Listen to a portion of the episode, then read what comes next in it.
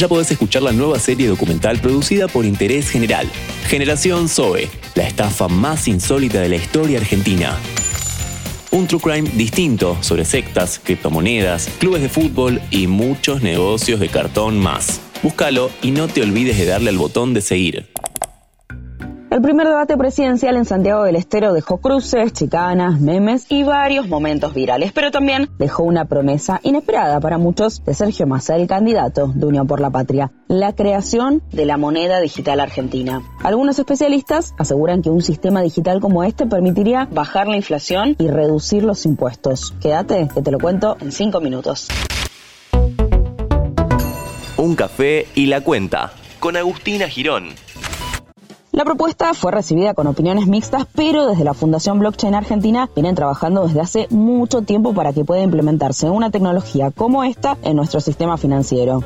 Su presidente y cofundador, Guido Satloucal, asegura que una moneda digital podría ayudarnos a combatir al mal de males de nuestra economía, la inflación. Básicamente, gracias a la blockchain, la tecnología detrás de las monedas digitales. Se trata de un sistema de cadena de bloques de información descentralizada, por lo que ninguno de ellos puede ser modificado. Eso permite almacenar la información de la forma más transparente, pública y trazable. Los más chicos dicen que es como un libro mágico que todos podemos leer y escribir al mismo tiempo, donde las cosas quedan almacenadas para siempre y nada se puede borrar, por lo que es ideal para respaldar cosas muy importantes como una moneda nacional. Pero, ¿por qué podría ayudar a reducir la inflación que parece no tener fin en la Argentina?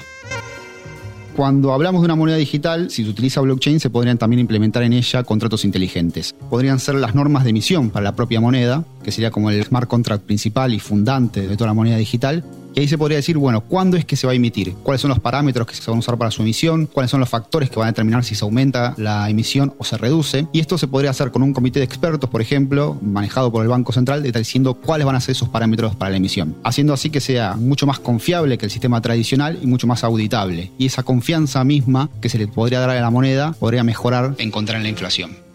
Básicamente lo que plantean los expertos en esta tecnología es que esto permitiría generar un gran preacuerdo de distintos espacios políticos para establecer los parámetros necesarios para emitir o dejar de emitir dinero y montarlo en un contrato inteligente en la blockchain que es inviolable. Pero además, desde la Fundación plantean otros beneficios que incluyen una población más bancarizada, una mayor transparencia que permita mejores medidas contra la corrupción e incluso la baja de impuestos.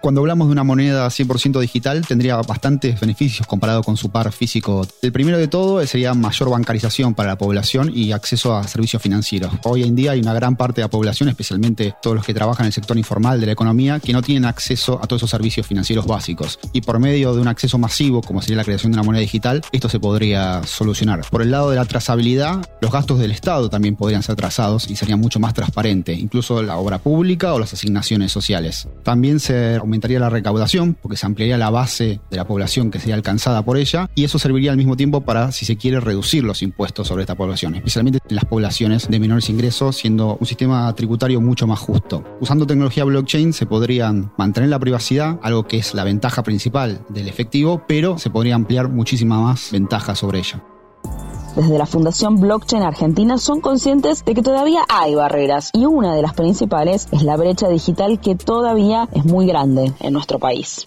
Si bien en los últimos años se trabajó muchísimo para reducir la brecha digital, todavía es un campo donde se tiene que seguir trabajando. Hay que mejorar el acceso de las poblaciones en general a teléfonos inteligentes y que estos sean de calidad. Al mismo tiempo también con las computadoras, algo que ya estaba trabajando en los colegios para que los chicos puedan tener esto y también sirva como un fomento para el desarrollo de nuevas tecnologías y no quedar afuera por tener algo o no tenerlo. Y otro muy importante es, todo lo que es el acceso a Internet. Tiene que ser de mayor acceso para la población, especialmente si hablamos en geografías tan distintas como puede ser la región patagónica de la Argentina o la parte cordillerana. Hay muchos puntos donde hay que mejorar todavía la conectividad para que se pueda llegar con fibra óptica y tener una conectividad de calidad para poder hacer distintas transacciones. Como la moneda digital sería una divisa emitida por el Banco Central, su valor replicaría al del peso. Por ahora, la propuesta suma voces a favor y en contra. La ONG Bitcoin Argentina teme que su objeto final sea el reemplazo total del efectivo y que eso afecte las libertades de los individuos. Desde la Fundación Blockchain Argentina, por su parte, celebraron que surgiera desde la política una iniciativa que ellos vienen trabajando desde hace años y que creen sería una alternativa para dar mayor transparencia y soluciones a la volátil economía argentina, por lo esperan que todos los espacios políticos se unan para trabajar en la creación de esta moneda. Mi nombre es Agustina Girón y nos escuchamos en el próximo episodio de Un Café y la Cuenta.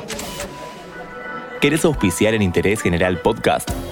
Escribinos a contacto arroba interésgeneral.com.ar.